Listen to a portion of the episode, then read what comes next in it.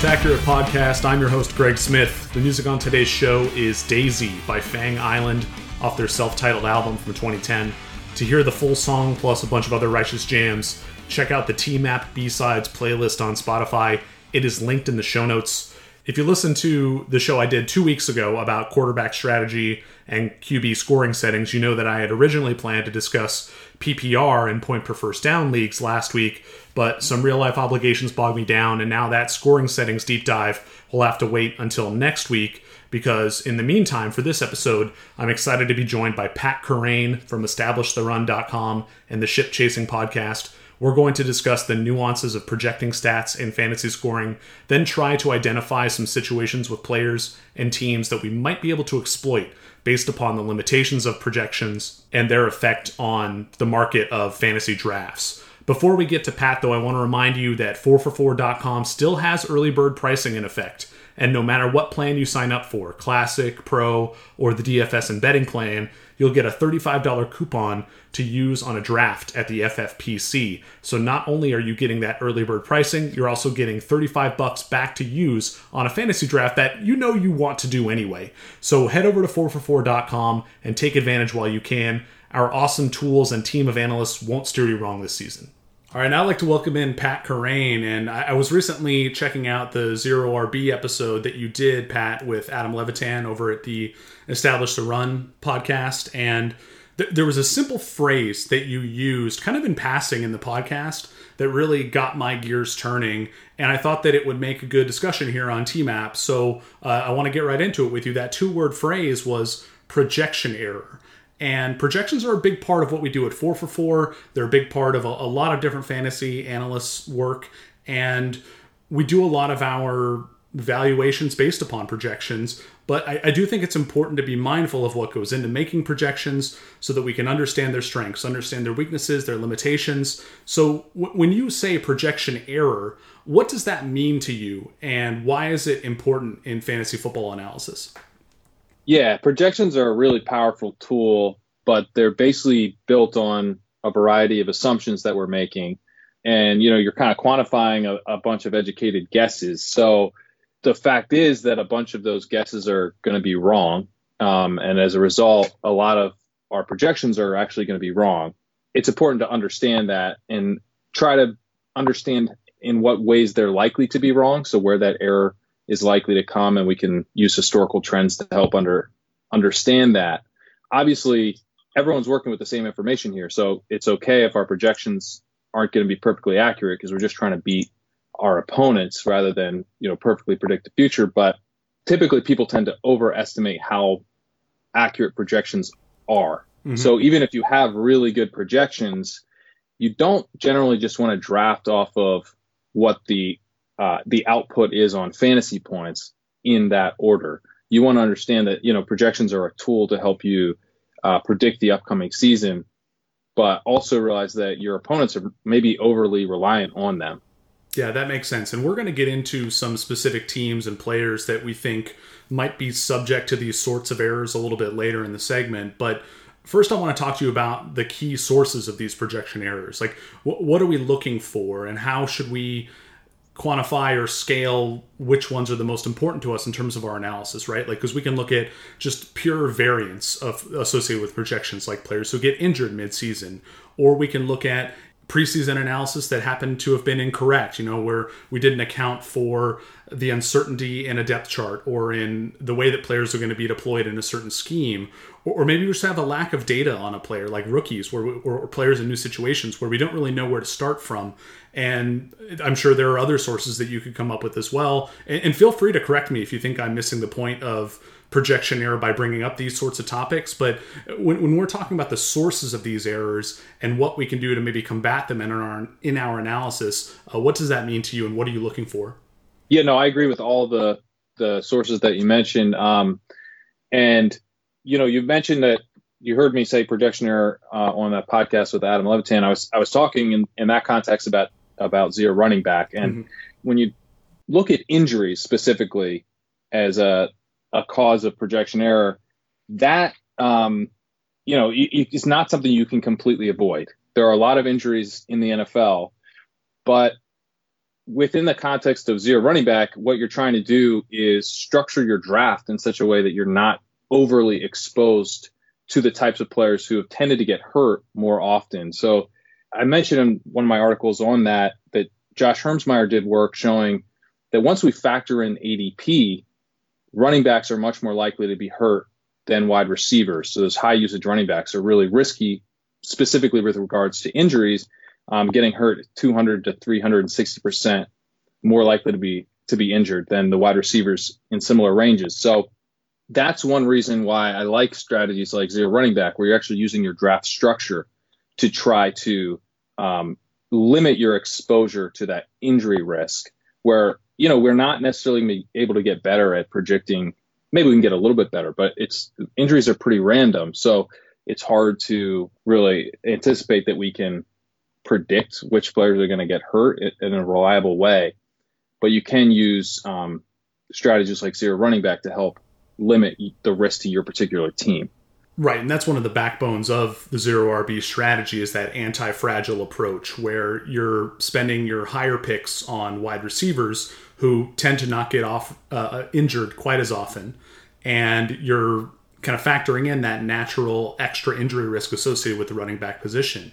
Now, let's talk a little bit about these other sources of projection error. Uh, that incorrect analysis I talked about, that lack of data on new situations for players. Um, how do you account for those in your analysis?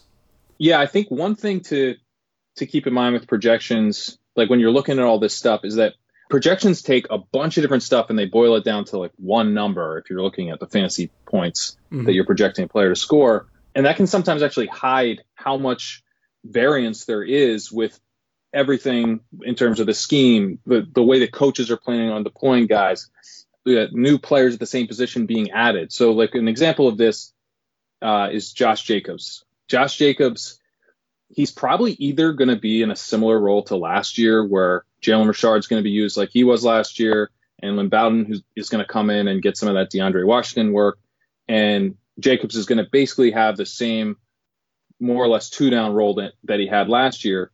Or, you know, Mike Mayock was talking about using him more as a receiving back. And if he does get used that way, he's probably going to have a pretty big spike in his receptions this year. If you look at projections for Josh Jacobs, like no one's going to project him to just get exactly the same amount of receptions he had last year or to have this massive spike. Like you kind of have to pick some version of a middle ground between those two options. But that middle ground in and of itself is not really all that likely to occur. So when you look at a projection for Josh Jacobs, it's actually kind of hiding the fact that he has a fairly wide range of outcomes in what his what his reception total is going to be this year. And when you draft Josh Jacobs, you're not really drafting this like very safe lead running back at his cost, you need him to become a three down running back, or he's not going to pay off on his ADP. So you're actually making a bet on his reception upside. And I think projections don't really do a good job of illuminating what you're doing when you're actually selecting a player like Josh Jacobs. So with him specifically, how I guess how likely do you think it is that he does spike in the reception category? You, is that something you would count on this year, or that you would, you know, factor into your analysis, or do you think that he is going to end up losing? More work to you know Lynn Bowden and to Jalen Richard because the nice thing about Jacobs and, and I think a lot of the reason why people are still willing to take him towards the back half of, of the first round or early second round is that he does seem to have that rushing production and that uh, goal line role locked up for the Raiders. Like I don't see that going away for him, and there's this sense of safety associated with that. But what you're pointing out is that that might feel safe at a base level, but because there might not be that upside for more, he's actually a bad pick. Like, wh- where do you actually land on Jacobs in terms of your willingness to draft him or not draft him ar- around his ADP?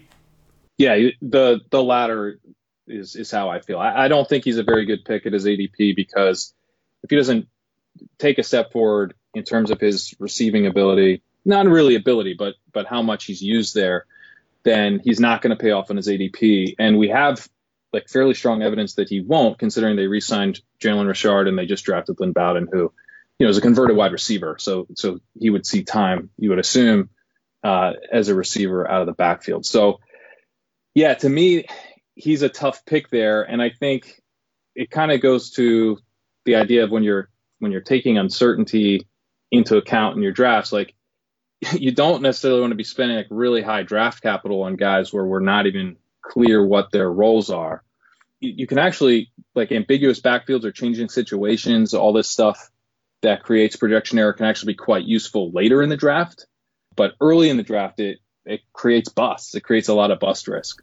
Yeah, that makes a lot of sense. Now, if, if I asked you to peg one specific running back as sort of the opposite case, one where that reception value might not be baked into the projections, but you think that that upside is going to hit, who, who's a player who fits that bill for you? Yeah, a guy who fits that bill for me is Boston Scott.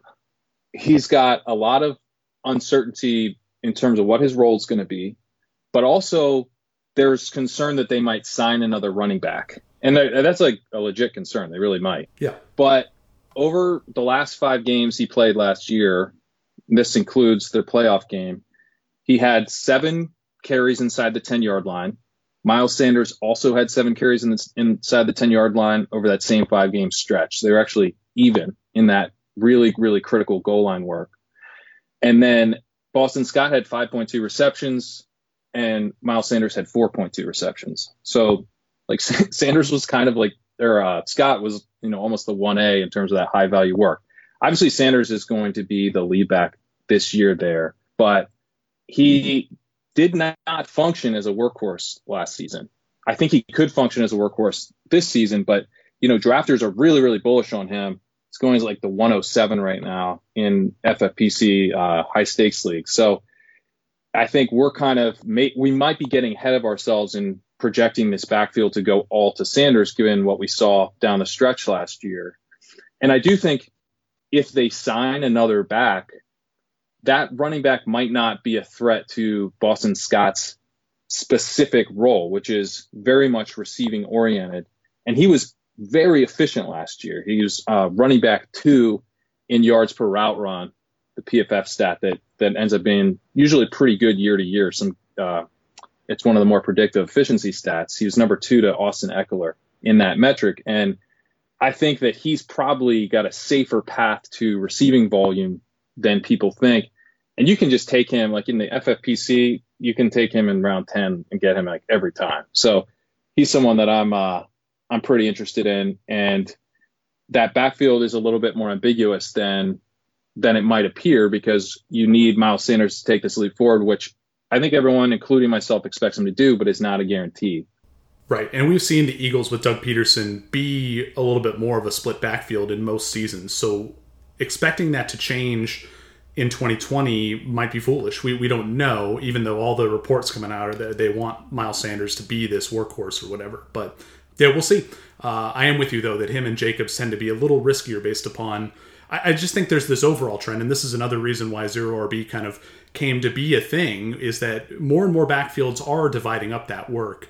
Um, and it's not always going to work out that way in the long term scheme of a season because, like we talked about, there's variance here, there's injuries, all that stuff. But from you know one team to another uh, in general those workhorse roles are, are, not really there quite as often anymore and that has to factor into our analysis. Now uh, let's talk about some more specific teams and situations where you think you might be able to find some flaws or some value uh, in the projections or the projection errors associated with those projections. And i want to start with i guess maybe a, a tougher question which is which NFL team do you think is going to be the most difficult to project for the 2020 season? Because not only do we have all this stuff going on with coronavirus and quarantine, but there's turnover every year for a lot of different teams. And I'm wondering if any team in particular to you stands out as one where, you know, the projections in general are just very difficult to make. Yeah, I think the team that's hardest to project, and that, like like you mentioned, there's a lot of hard teams this year, but I think Washington just seems like where do you where you even start almost because got a new coaching staff. We don't know what, what we're going to get at the quarterback position, which obviously has a lot of downstream uncertainty to, to everyone else. Projecting anyone but Terry McLaurin in terms of skill positions is, is really tough. Their running backs that they already had on their roster were going to be tough to project as it was. And then they added Peyton Barber, they added JD McKissic, they added Antonio Gibson.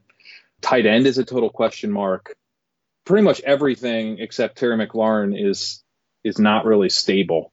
Um, so you know, and Terry McLaurin is a second year player. So there's, I just think that entire offense is going to be very difficult to project. Not necessarily an offense I want to have a ton of exposure to, but one that I think is just we're going to be like probably pretty wrong on. Yeah, I mean, thankfully, because they're going to be a bad team, we don't have to worry about investing too much in them in general. And most of the players, for that reason, are relatively cheap. So it's not like there's a ton of risk associated with those picks. But if you had to put your chips on one of the running backs on Washington for fantasy, who would it be this year? Antonio Gibson. So what I'm looking for is I want guys who will get on the field as pass catchers, and I want I really would also like them to have size and athleticism, which Gibson does. The thing with Gibson is that like he's probably one of the hardest players to project for a, an actual useful fantasy role of like any running backs being drafted. And and he's not that cheap. I mean, in FFPC, he's typically going in like the 10th, 11th round, um, right around like pick 120. But he is a player that, like I said, if he gets on the field, it's going to be in a receiving role. And that's really critical um, with these zero running back type selections. Kind of reminds me a little bit of Alvin Kamara as a rookie when he came in, he had Mark Ingram and Adrian Peterson uh, actually also blocking him as well. And it just looked like, yeah, how is this guy ever going to see the field? But when you got a guy getting on the field as a receiver and then he's got size and athleticism to go with that, then you can see his role develop over the course of the season.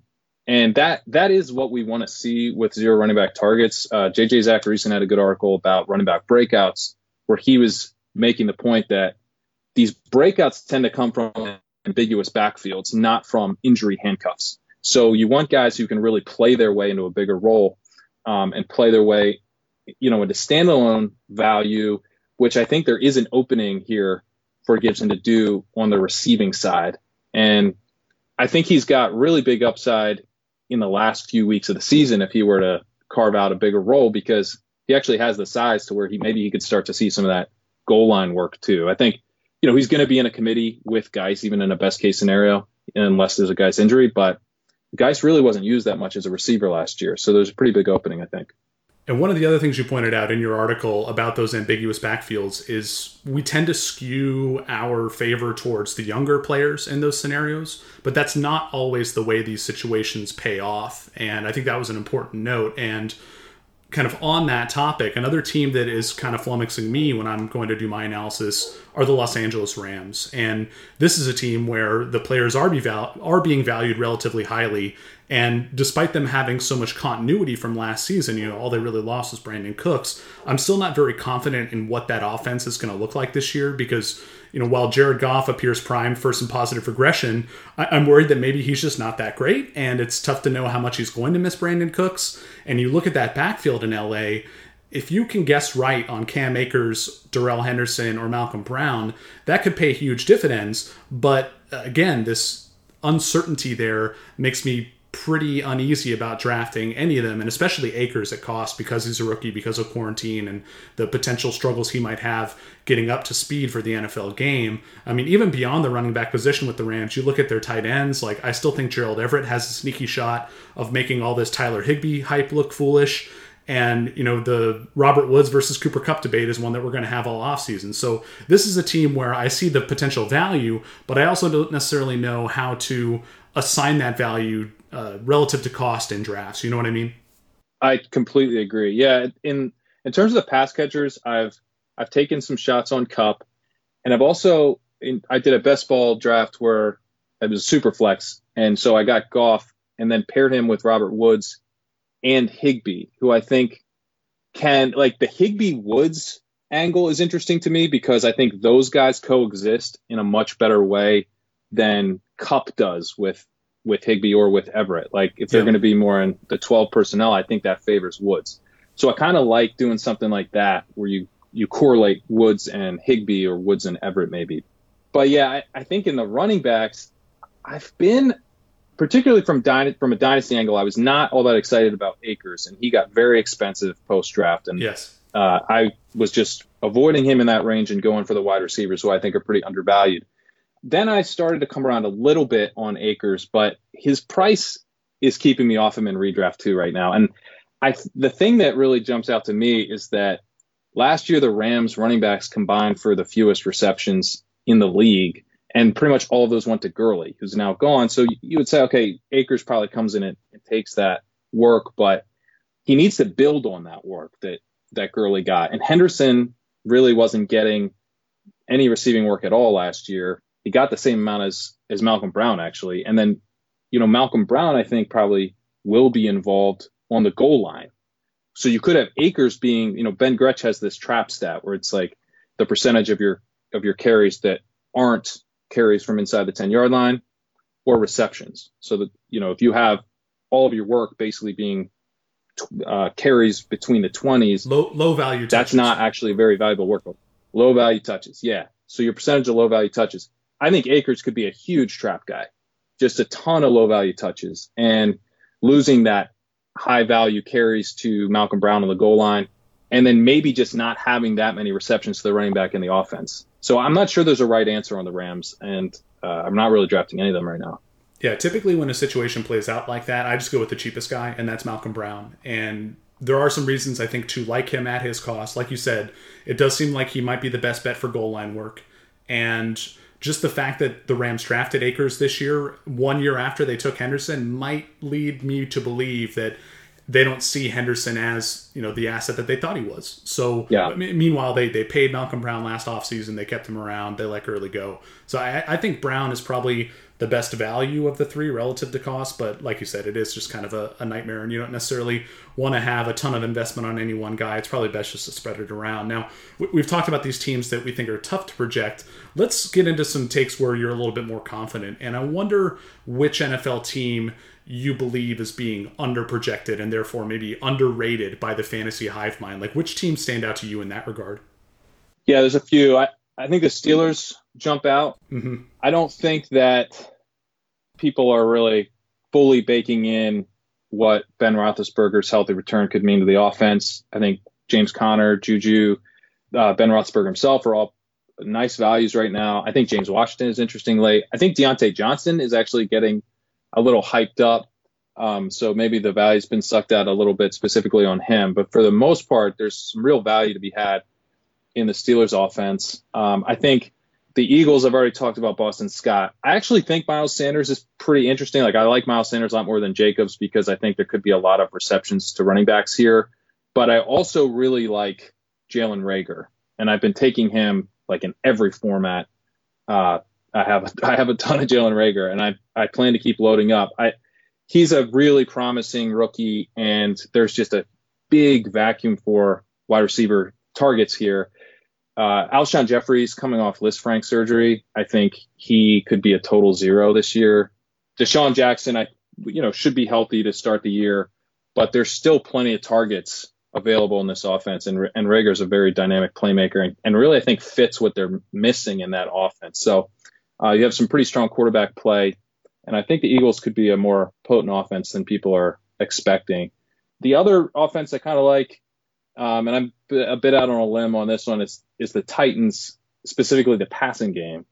I think they're set up to deliver the same kind of play action offense and be really effective there.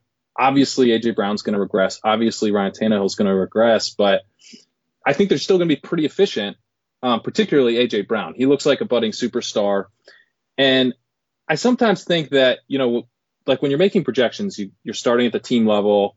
This is a team that clearly wants to run, okay, and then you go to like Ryan Tannehill. Well, what's Ryan Tannehill's passing efficiency going to be like this year? Probably not nearly as good as it was last year, et cetera, et cetera. But if AJ Brown is actually a superstar wide receiver, then that's going to drive the offensive philosophy to some extent.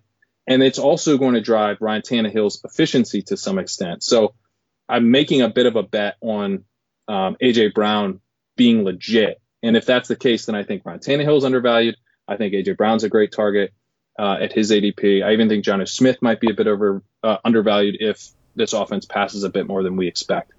Yeah, with the Eagles, getting back to them real quick, I think the the one trend that I can kind of pinpoint when I look at where those guys are being drafted and being projected is that the tight ends are being a little overvalued because they were both so good last year because there were no other receivers to catch the ball. And the wide receivers are being undervalued because they weren't on the field last year. Reagor because he wasn't on the team yet. Jack DeSean Jackson because he was unhealthy. Alshon Jeffery because he was unhealthy. And I, I, agree with you on Jeffery. Like I'm not touching him with a 10 foot pole.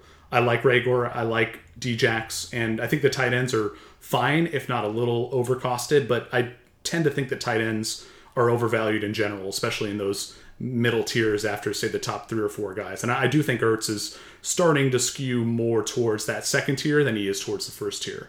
Now, with the Titans, I, I don't know what to do with that team. I, I like what you're saying about A.J. Brown, and that makes sense to me but mostly because it's such a narrow potential usage tree in that offense. Like I don't see anybody in that offense competing with AJ Brown for getting the most targets from Ryan Tannehill. So I think that Ryan Tannehill can be a regression candidate and can slide back to being, say, like a quarterback in the 15 to 20 range at his position, while AJ Brown remains a guy in the top 15 or top 12 at his position because he's the only guy getting targets. Like you said, because he's that superstar guy. So while I'm in on taking AJ Brown where he's going, I'm le- I'm a little more hesitant to buy in on Tannehill just because what he did last year was so good and and so over his head relative to what we expected. Now, with that said, maybe it was all just Dolphins' problems before that. I don't know. Well, we'll find out. But I, I do have some concerns with Tannehill still. Well, yeah, I, I think Tannehill runs, which is which sure. is something to keep in mind with Good him. Point. And and so it fits with like I think he's actually probably okay if he has like a 33% target share to AJ Brown and Brown's awesome because he'll he'll run enough. The other thing with Tannehill that I like is that you know if you go back to pre Adam Gase in Miami, he was actually pretty good. Like yes. he was a decent fantasy option before Adam Gase ruined him, which you know I think seems like pretty likely it was it, it that's on Adam Gase and not a reflection of of maybe who Ryan Tannehill was. Like just looking at his uh his points, he like he was over 20 points per game for multiple seasons prior to Adam Gase. So yeah, yeah. A lot of that was tied to the rushing production too. So uh, earmuffs to the, the Sam Darnold fans out there. You know, Adam Gase might not be good for your quarterback. Uh, not not breaking any news on that front, but anyway, uh, the other thing I, I, do like about Tennessee, and and this is something that is going to come up with the teams I'm about to mention, is that their strength of schedule metrics look pretty good at this point. Uh, it seems like they're going to face a pretty soft schedule of defenses, and that also applies to other teams in that division, right? And I'm looking at the Colts, I'm looking at the Texans, because I think this is a relatively soft division, but not necessarily one where the teams can always turtle up into a shell and play overly slow or overly conservative, right? Like these teams are going to be able to put up points. I think that there is some value here relative to projections, relative to expectations. Like for the Colts, I think Jonathan Taylor could make an impression along the lines of what Miles Sanders did last year, what Aaron Jones did last year, at least cost relative to f- production at the end of the year. I think T.Y. Hilton could outproduce where he's currently going outside the top 20 receivers because we've seen him do it before and he finally has a legit quarterback again. And it's, I think, a near certainty that one or some of Parris Campbell, Michael Pittman, and Jack Doyle are going to smash their ADPs just because they're all going so low in the first place. Uh, for the Texans, I think people hated the DeAndre Hopkins trade so much they just kind of forgot about how good Deshaun Watson is as a standalone asset.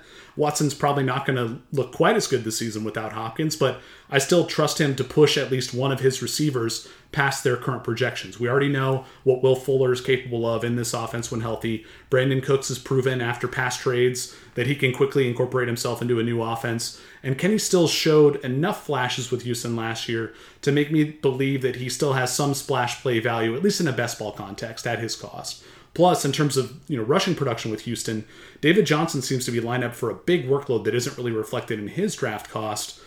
But maybe that's just a case where the market is already smarter than the projections, right? Because David Johnson has already looked somewhat washed up at this point in his career, and he projects for very similar type of usage that the other running back in that backfield is going to see, Duke Johnson. So this is another more uncertain uh, scenario with the Texans. But I do think that there's going to be value to be had here if you can sniff it out from the right players. You know what I mean?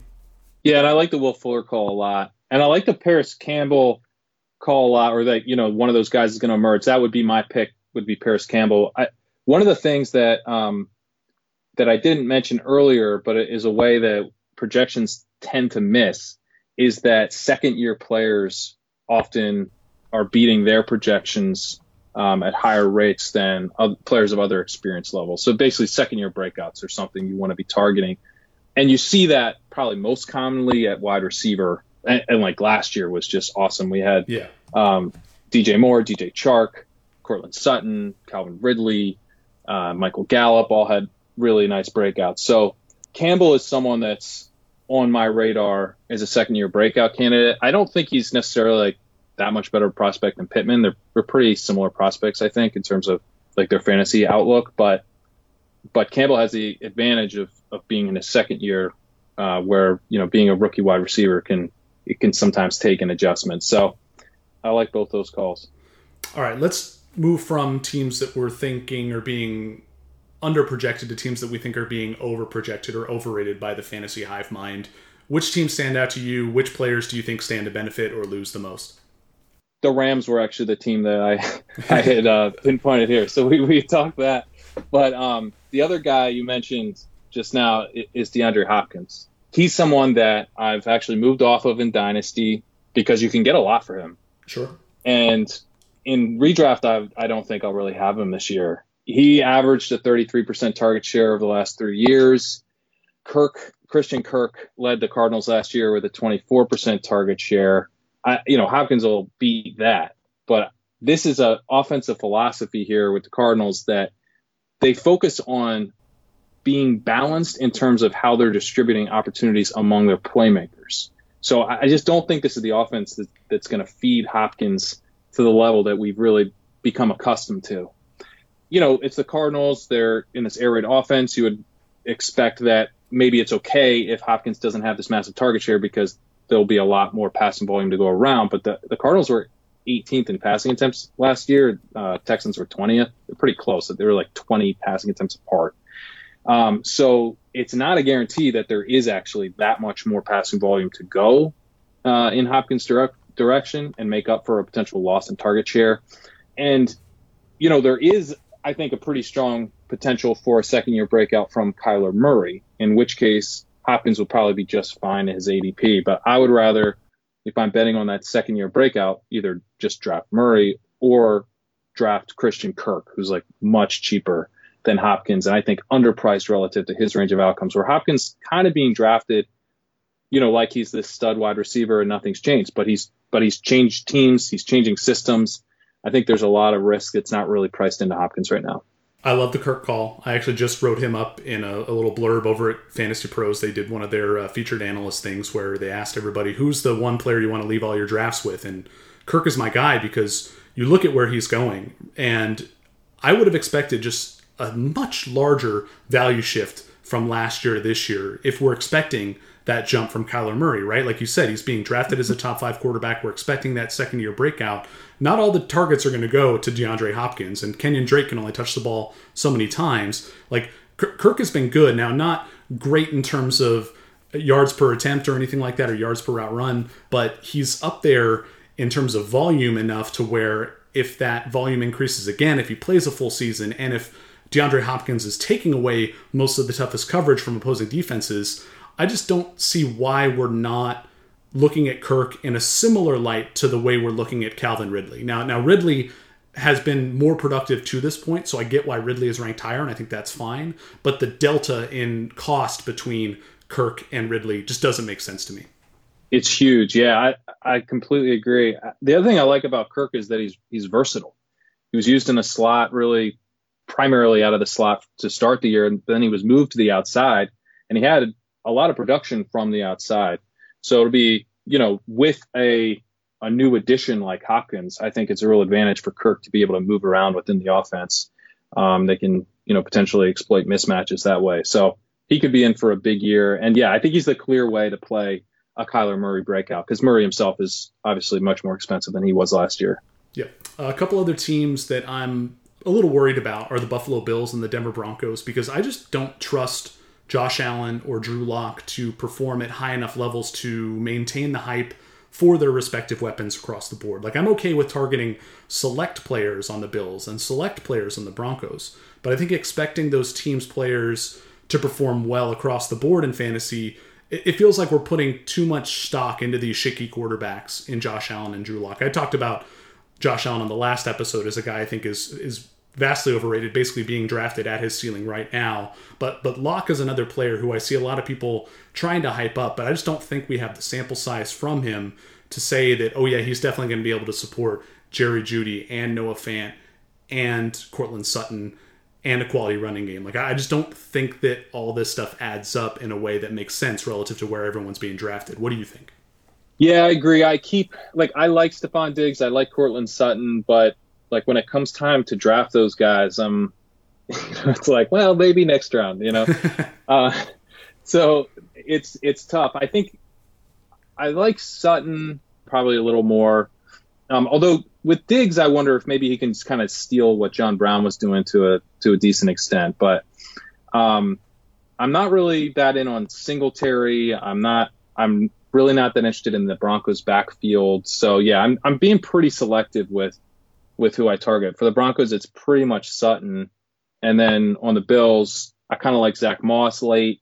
You know, because typically you get that guy who's like the touchdown maker. He's usually the first guy drafted and I think Moss could actually see a little bit of receiving game usage, so he's pretty interesting. And then um, I've always liked uh, Stefon Diggs a ton, and I think he's super talented. So I don't want to have just no exposure to him.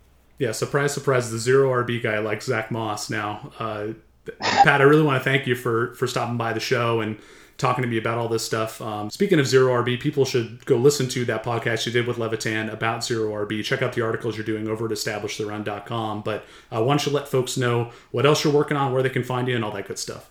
Yeah, so um, my zero running back articles are out on the philosophy, but I'm just getting my target list out. Zero running back target list uh, part one is out now, and I'm working on two more parts to that um, as we move into like the later rounds.